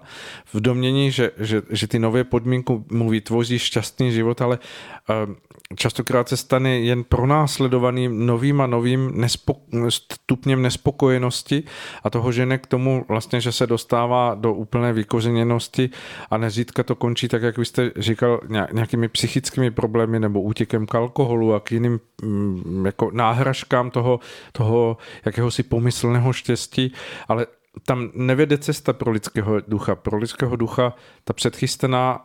úloha je častokrát i jim samým chystána dopředu, než se vtěluje na tuto zemi, ale eh, pokud vytrvá a zůstane v té své vnitřní mírnosti a pokoře a vnímavosti, tak vždycky se může pro něho otevřít cesta té, té pravé duchovní vzestupné cesty, která pro něho je nachystána. No to vlastně spočívá i přijetí tohoto pozemského života, z kterého množí lidé, kteří si myslí, jak už jsou vysoce duchovní, by nejraději už odešli a říkají, abych už byl jako na druhé straně. Samozřejmě ještě horší, když někdo se pokusí spáchat sebevraždu a vlastně jako chce opustit tady tuhle tu úroveň, přestože nechápe, že jsme se sem inkarnovali s naprosto jasným nějakým cílem, důvodem, byli jsme předem poučeni, co nás čeká a že vlastně tuhle tu i naši celou úroveň my máme zkrášlovat. A teď, eh, aby někdo si nemyslel, eh, že vlastně to jenom někdo může. Každý, kdo má i třeba malinký byt, tak jakákoliv žena ho může natolik eh, esteticky nějakým způsobem si uspořádat, květinami doplnit vlastně, jak každý má tu svoji nějakou vizi, kdy to své okolí můžeme zkrášlovat, snažit se ho nějakým způsobem vylepčit, snažit se skutečně být tím, řekněme, takovým tím správným eh, dělníkem na vednici páně. To znamená, něco jsme dostali a máme to nějakým způsobem přivést na tu vyšší úroveň. I o tom, jak jsme vlastně mluvili, o předávání těch duchovních sil a těch různých vyzařování, tak tohle si myslím, že každý už zažil, že když se nějaký byt nebo nějaký třeba dům, tam nikdo nebydlí a nepředává tomu ty síly, tak on postupně nějakým způsobem začíná víc chátrat. A naopak jako místo, které je prozářeno skutečně nějakou tou vroucí vroucí jako touhou, co si dělat, láskou, mm, kdy tam vlastně ten lidský duch děkuje stvořiteli za to, že mu třeba dal aspoň to obydlí, střechu nad hlavou, tak eh, v tu chvilečku najednou můžeme vnímat i z běžného bytu třeba eh, úplně jinou energii než v tom opačném případě. To znamená, kdyby jsme přijmout, jsme zde na zemi, máme zde něco dělat a skutečně nechtít z tohoto místa utíkat, ale naopak eh, ho chtít zkrášlovat. Častokrát je to tak, jako se hovoří o tom, že, že, že lidé, kteří si zvyknou na ta hodně kořeněná, slaná, těžká jídla, tak, tak když se pak dostanou k těm jemnějším jídlům, tak, tak jim přijdou, že, že, že nemají chuť, že jsou pro ně příliš jako mdlá, ale mm, teprve, když se zase vnitřně mm, člověk jako osvobodí od, od, toho, od toho přemrštěného nastavení k nějakým extrémům a vrátí se k té, k té, k té vlastní chuti těch jednotlivých ingrediencích i, i jemného hm, jídla, tak, tak objeví vlastně ty, znovu objeví ty chutě, které, které předtím mu už uh, úplně um, jakoby vymizely pod pod těmi těžkými kořeněnými uh, vlivy. A stejně tak je to i s tím, naším životem, že, že častokrát je pod tím vnějším atakem, jako kdyby se rozpustilo to, to, to vlastní naplnění člověka, jako kdyby ho ztrácel, neviděl ho, ale ono zde přesto je, ale pouze potřebuje, aby se člověk vrátil sám do sebe, eh, zjemnil svoj, nebo zjitřil svoji vnímavost proto, aby, aby zachytával to, co je pro něho nachystáno, co je skutečně jeho cestou, ne, ne napodobováním někoho, kdo je zdánlivě úspěšný nebo kdo zdánlivě se mu daří, ale jen proto, aby, aby on skutečně kráčel krok za krokem svojí vlastní cestou a v ní směl prožívat v té v tom jakémsi vychutnání té, té, té své čisté, moudré lidskosti podstatu sebe sama. A před ním se postupně otevřou výhledy, o kterých ani, ani netušil, že existují, ale pouze neviděl, protože si zastřil tou, tou, tou zdánlivou nespokojeností nebo tím, tím že, že ten jeho život se mu zdál ničím oproti tomu, jak viděl, eh, že, že, že se mohou odvíjet životy, pokud se člověk oddá nějakým vnějším eh, zvyklostem té dnešní doby, ale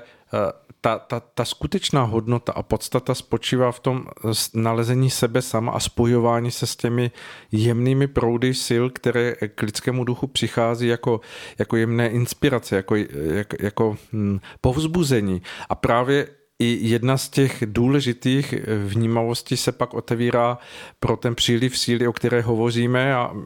mm, pojďme se k tomu vrátit, abychom skutečně eh, dali, dali našim posluchačům ten výhled toho, co, co mohou vnitřně připraveni prožít vlastně za, eh, za několik dní. Děkuji za to se navrácení, protože skutečně tím jednak zjemněním, ale i tím odložením těch nějakých nesprávných pocitů,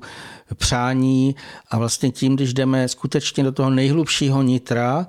a často se i v mnohých vlastně najednou potom e, začnou vnímat e, takové velmi oblažující stavy, kdy vlastně zjistí, e, že právě to nejdůležitější je to, co není běžným zrakem vidět, skutečně to vnitřní a to se mimo jiné teda spojuje i s tím eh, tématem svatého grálu vlastně, protože eh,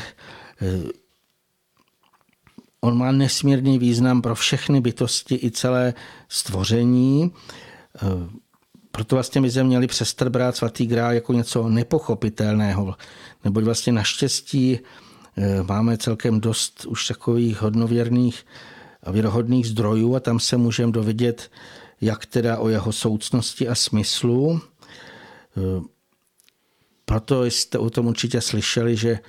i fašisté Němci hledali vlastně, nebo mnoho jiných, se snažili najít svatý grál tady na zemi, ale to e, není možné. On zde v podstatě není. E,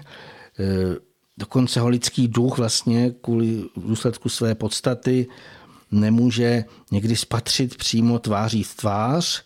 ale přesto vlastně svatý grál, stejně jako hrad grálu, oni existují, ale nikoli jako ta pozemská nádoba nebo stavba, ale jde o zcela nehmotný výchozí, výchozí body celého stvoření. A skrze vlastně svatý grál eh, je vlastně v určitém okamžiku vždy znovu silou stvořitele oživováno vše, co tady existuje a vlastně i ti liští duchové, kteří se dostatečně očistí a vědomě se odevřou, tak mohou doslova přijímat a zužitkovávat to požehnání,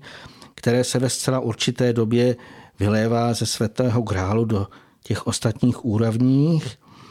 Ale jelikož tedy ten nesmírně důležitý den se blíží, eh, tak bychom se měli co nejlépe připravit. Teď myslíme vnitřně hlavně, proto o tom také i mluvíme. Eh, naskýtá se vlastně otázka, možná někoho napadne, kdy jsou, protože se to nazývají, tento den se nazývá letnice. Eh, ten datum určitými křesťanskými církvemi stanovených let, letnic je pohyblivé, eh, podobně jak to bylo u Velikonocí, protože se vlastně se stanovilo, nevím, kdo to stanovil, že to má být 50 dní po Velikonocích. A letos jsou teda v tom dynamickém liturgickém kalendáři eh, letnice eh, stanoveny až na 5. června. Eh, jinak i pro některé křesťany jsou letnice vlastně svátkem seslání Ducha Svatého, ale pro mě je velmi překvapivé, že k tomuhle tomu ději má údajně docházet v zcela rozličných dnech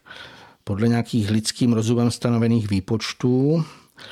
ale naštěstí jsou vlastně i jiná zvěstování, která přesně určují, kdy k tomu, tomu ději na zemi eh, dochází. Zase se o tom jde, lze dozvědět z více zdrojů. Takže vlastně ty běžně známé letnice, při nich dochází k vylití ducha svatého, eh, jeho vlastně vnitřně viditelným, vnímatelným znamení je holubice, proto se to slaví jako svátek stavé holubice a má se slavit každý rok 30. května, to znamená v závěru tohoto měsíce, proto jsme i toto vysílání tak to vlastně předtím nějakým způsobem situovali. Tento děj vlastně je to pravidelně se opakující rytmické dění, kdy se vlastně vylévá ta živoucí síla stvořiteli a ono nalezlo i své stvárnění v legendách o grálu, třeba se mluví zázrak nasycení. Hm, také vlastně je v té přímé souvislosti s Bibli popisovaným svátkem letnic, když byli 40 dní po bolestivé smrti svého pána zhromáždění Ježíšovi učedníci v takovém, takovém krásném místě a oni byli přitom v určitým okamžik naplnění obzvláštní duchovní silou. Tenhle ten děj vlastně i předem zjistoval Ježíš slovy dostanete sílu Ducha Svatého, který na vás sestoupí. Tak to je to alespoň v Biblii. Ale v tomhle případě nemínil Ježíš jen nějaké ojedinělé dění, které by se týkalo pouze tehdejších učedníků, protože právě jde o všeobecný a pravidelně se opakující děj. E, tenkrát je skupina učedníků, vlastně, protože oni byli předem na to upozorněni, aby se schromáždili a měli v sobě takovou tu vroucí a čistou zbožnost, takže to dokázali vědomě prožít a proto se nad jejich hlavami jakoby rozhořely plameny. O tom jsou zase i jak teda dobové zprávy, tak i obrazy. A vlastně, když víme předem, kdy to má nastat, tak bychom se měli vynasnažit ze všech svých sil ošestit svá roucha. To je vlastně jedna věc, ale i rozvroucnit své nejhlubší nitro. A my v ně máme výstavě takový chrám čistého uctívání nejvyššího. Je to vlastně náš osobní postoj. A pokud se nám to podaří, tak vlastně můžeme vpíjet eh, do, sami do sebe vlastně v tenhle ten eh, důležitý den ty z hůry přicházející proudy zářivých sil. Samozřejmě každý dle svých možností vychází to, myslím, tentokrát na pondělí, eh, takže proto tomu je předem. Může to být jako klidu přírody. Pokud se někdo cítí ve svém domově nejvíc bezpečí, a nebo ještě lépe protože to je většinou silnější přijímání při společném uctívání nejvyššího eh, v tomu určených důstojných místech. Eh, samozřejmě opakují dle svých možností, ale zcela jednoznačně jsem přesvědčen, že bychom neměli tenhle ten okamžik nechat eh, přejít jen tak bez povšimnutí, ale vlastně vědomě se vřadit do toho rytmu, do toho tepu stvoření, který je tolik, tolik důležitý. Samozřejmě tak jak bylo asi řečeno v, panem Sirovým v tom obraze, jak pro mnoho lidí vlastně v té uzavřenosti je to, je to čas, který je, je, je doslova minut. Je, je, pro, je promeškán v tom, že, že vlastně jako lidé jsme zahlušeni starostmi a necháme se odvést od toho vnitřního spojení, což právě hm, požehnání bylo pro Ježíšovi učedníky, že oni v té hluboké vnitřní rozechvělosti se v ten čas dokázali vnitřně otevřít ve vzpomínkách na svého mistra a to, to, to jejich rozechvění je otevřelo natolik, že skutečně k ním směla ta síla přistoupit v takové míře, která byla pro ně překvapující, nečekaná,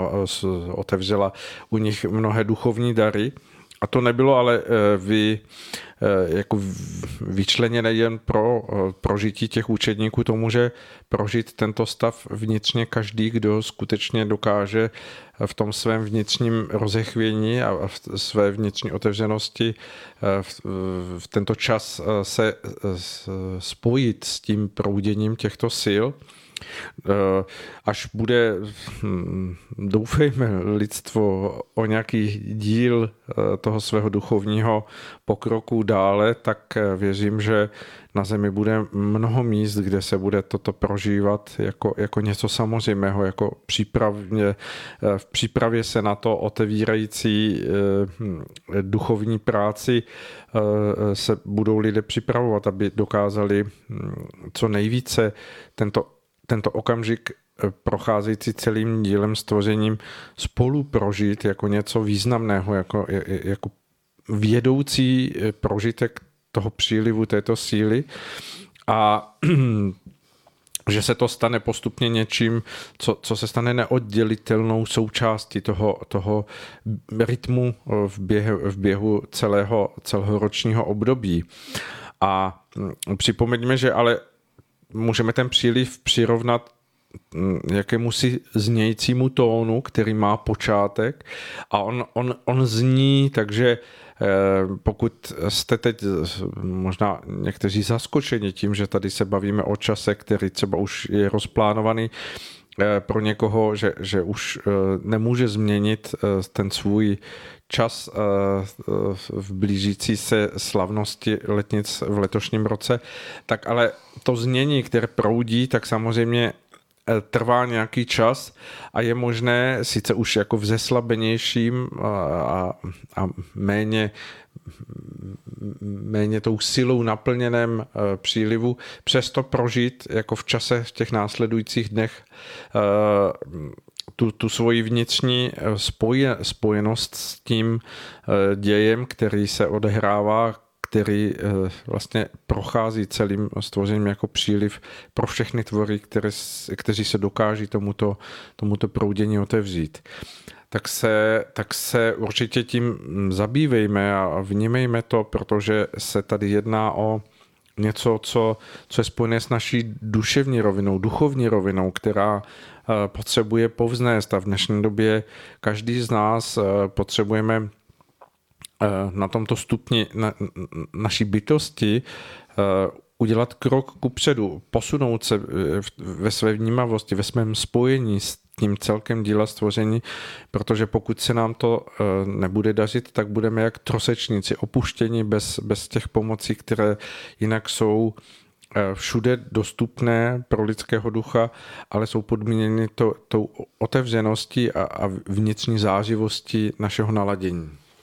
Děkuji za toto doplnění, protože to je skutečně důležité. Tyto síly k nám přichází v takových těch vlnách, můžeme to přidat k nějaké sinusovce, nebo k takové, jak si, eh, kdy narůstá vlastně eh, už ten příliv té síly, už to přichází, což můžeme říct, už je to den předem nesmírně silně pocitovatelné. To maximum vlastně je teda toho 30. ale potom je tam ještě to následné doznívání, kdy velmi často, i když se člověk třeba večer někde stiší nebo nějakým způsobem naladí, tak může prožít velmi, velmi silné, jaksi takové nějaké věmy.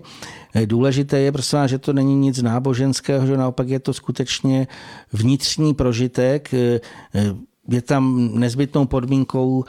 ta čistá a vroucí víra v nejvyššího. To je vlastně důležité, jak si tady připomenout. I v té době vlastně, kdy v Bibli popisovanému ději, kdy učedníci se sešli a tak to vlastně byli nějakým způsobem ten prožitek, tak i tehdy vlastně se, žel se v Bibli tvrdí, že to byl jenom jejich prožitek, ale vůbec to není pravda, protože eh, už jsem tady jednou mluvil o Valtaryho, jeho království, tak tam je nádherný obraz, kdy ten Říman Marek, který neustále hledal vlastně eh, to jeho království, tak v té době i přišel do té blízkosti, se dostal a už tím, že už byl pevně věřící, eh, tak eh, přestože se nacházel mimo tu místnost, kde se teda sešli ti, eh, řekněme, pří, eh, nejbližší učedníci neboli apoštolové Ježíšovi a ještě některé ženy jako Maří Magdalena, Maria, tak on byl vlastně mimo tu místnost a vlastně tu, tu sílu tak silně prožil, že z toho omdlel, eh, přičemž ještě tam v tom příběhu bylo krásně popsáno, že ta jeho partnerka, jeho žena mu popsala, že viděla, že se na jeho hlavu snáš, snášela bílá holubice, což vlastně je právě ta symbolika toho vylití síly, která skutečně se přibližuje k těm, kteří si to zaslouží. A je to pouze jenom o tom našem vnitřním nastavení, o té vnitřní otevřenosti, o té vlastně touze vpít do sebe tuto žnoucí, můžeme říct si to, jak kapka, kapka něčeho nesmírně horkého, co může člověk i vnitřně prožít,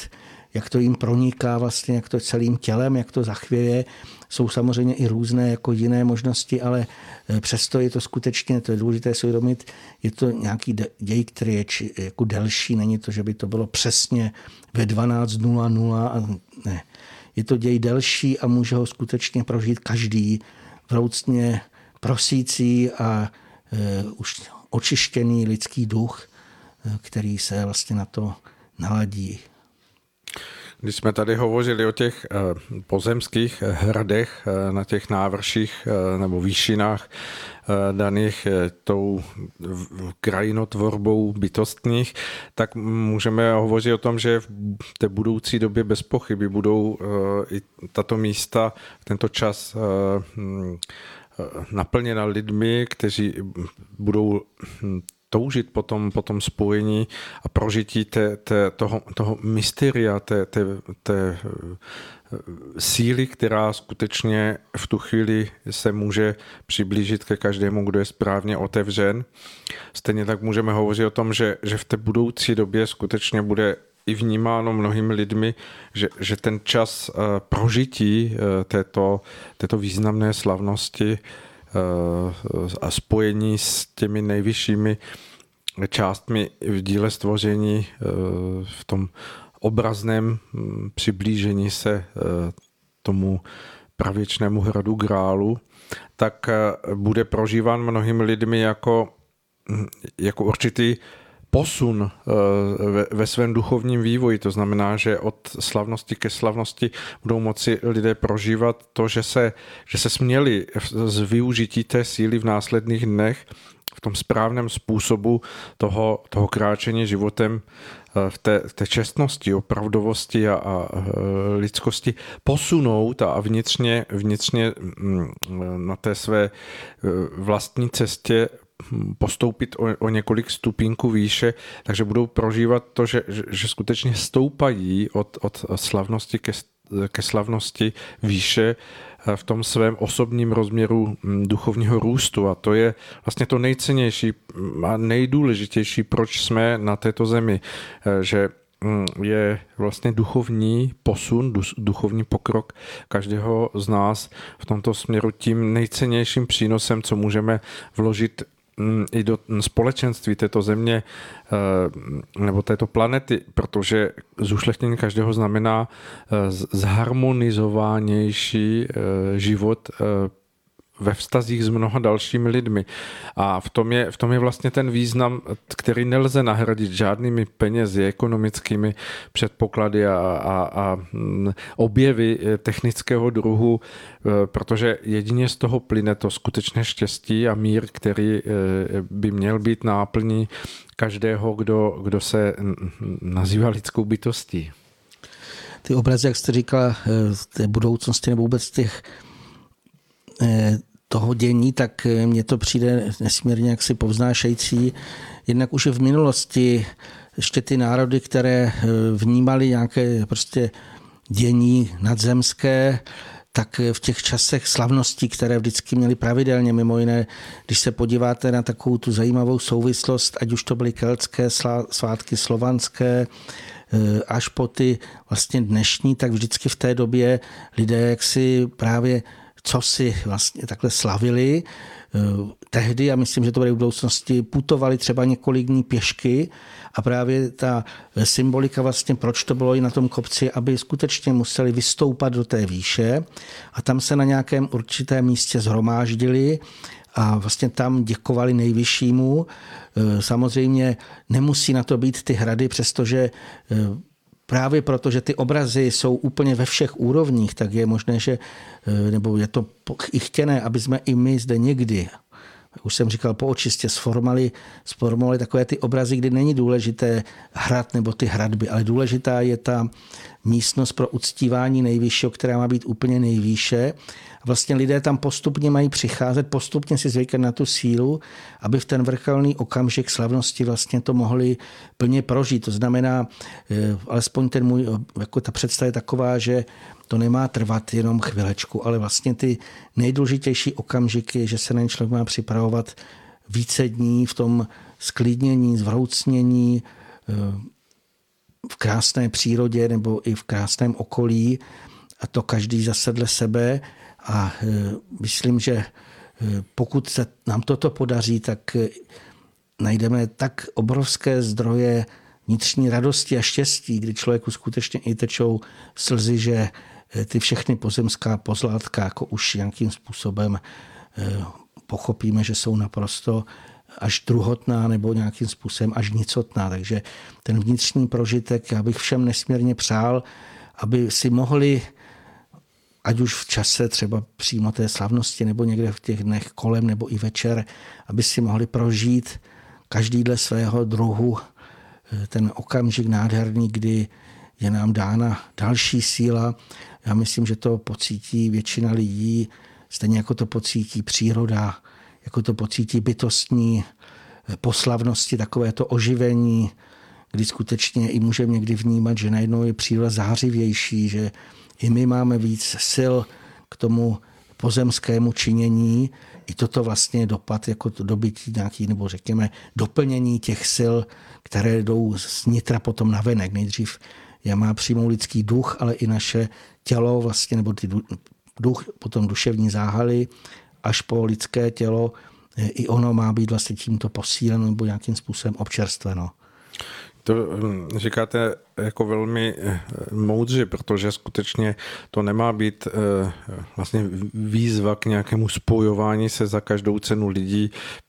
potom, aby prožili s druhými lidmi něco eh, k nějakému dni, který byl někým označen, ale především to má být výsledek vnitřního naladění, vnitřní práce, která je ne, nenahraditelnou, nebo můžeme hovořit o tom, že, že vlastně bez ní všechno ztrácí smysl. A mnoho lidí se dnes dnes ptá po hm, smyslu života, po, po tom, jaký význam má i jeho eh, vlastně nějaké duchovní usilování. A to je přesně to, co by mělo být spojeno s tímto dnem, kdy, nebo s tímto obdobím, kdy, kdy se eh, vlastně tou osobní, niterní rovinou člověka v jeho, v jeho nez, často nezdělitelných a ne, nepředatelných prožitích může odehrát něco, co ho povzbudí, co mu leje mnoho nové um, inspirace nebo po, posily do, do, do jeho dalších dní a on z toho mm, může, může čerpat pro mm, své změny v životě k tomu, že, že třeba dospěje k nějakým vnitřním rozhodnutím, které ho posunou dále a, a je toho nepřeberně mnoho, co, co tento čas eh, přináší. A zase ten předobraz pro nás může být ta, ta veliká vnitřní proměna uh, učedníků, kteří jakoby dozráli v tom čase toho um, období, kdy um, přišli o, o svého mistra a najednou jim z hůry vlastně bylo přidáno v tom čase uh, letnic uh, tolik síly, že, že oni sami mohli vlastně být těmi, kteří nejenom, že nalezli sebe eh, v tom, v tom prožití, v té, v té vnitřní zesílenosti, ale, ale mohli probouzet a povzbuzovat eh, další k tomu, aby vlastně eh, dokázali nalézat v Ježíšových slovech pravdu a posilu pro celý svůj život. Je to tak, i to známe z těch obrazů, jak učedníci, kteří předtím byli ustrašení a stále se schovávali, tak potom, když se jim, jak se říká, vlila do můžeme to říct i obrazně, dožil ta nová síla, tak vyšli ven a všichni byli překvapeni jejich odvahou, že oni najednou začali zvěstovat je, Ježíšovo slovo. Vlastně tehdy se z nich stali ti praví apoštolové, kteří potom bez bázně a mm, e, bez jakýhokoliv obav putovali zeměmi a snažili se ostatním zvěstovat Ježíšovo poselství, takže to byla ta proměna vlastně učedníků, ale v dnešní době samozřejmě každý eh, sám eh, musí si nalézt ten svůj úkol, Odvahu budeme potřebovat všichni v nastávajícím dění. Vlastně to období letnic, už to říká, že vlastně No, z těch jiných pojetí předkřesťanských to byl vlastně začátek jako kdyby toho letního období, kdy skutečně nejvíc bychom tady měli eh, co si činit. Hm, takže já bych popřál eh, všem posluchačům skutečně to plné prožití těchto slavnostních dnů i tohoto nádherného údobí a aby načerpali, doslova naplnili ty své poháry svých duší až po okraj, aby načerpali co nejvíce těch občerstvujících sil. Hmm, děkujeme za uh, nádherná slova a hm, věřím, že, že hm, všichni kdo poslouchají toto naše vysílání Duše má neznáma s panem Sirovým, si už v tuto chvíli nesou eh, tu vnitřní naladěnost, která eh, samozřejmě je důležitá pro to prožití těchto, těchto dní. A věřím, že se to každému podaří přesně tak, jak si vnitřně nastaví ten svůj eh, vnímavý eh, duchovní cit pro to, aby, aby si eh, dokázal proklestit cestu z toho, z toho pozemského do toho, do toho skutečně niterného prožití. Přejeme mnoho, mnoho mm, povzbuzení na, na, na této přípravě a především tu nejvyšší sílu, která může přistoupit k člověku v tom stupni otevření se eh, těmto dějům. To je úplně všechno. My se s vámi loučíme z tohoto mm, našeho dnešního výjimečného vysílání, které jsme zařadili tak, aby bylo vysíláno před tímto datumem. A mm, co, co asi uh, popřát, uh, jak už to tak bývá v našem rádiu, uh, věřme, že bude lépe, dělejme věci tak, aby lépe bylo a všem přejeme více světla. Krásný čas. Naslyšenou.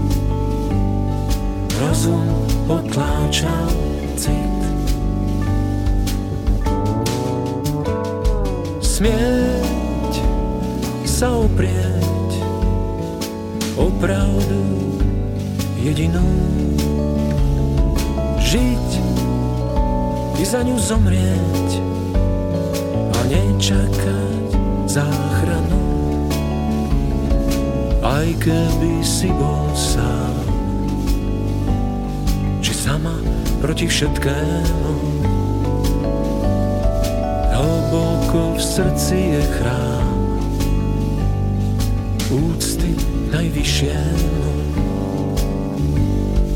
Aj keby si bol sám, či sama proti všetkému. Hlboko v srdci je chrám úcty najvyššiemu. smieť sa oprieť o pravdu jedinú. Cez mnohé životy dozrieť k tomu poslednému, kedy aj hoď ťažký bol, prežiť ho a pevne stáť zákonoch stvoriteľa pokorne napredovať. Keby aj hoď ťažký bol, prežiť ho a pevne stáť. V zákonoch stvoriteľa pokorne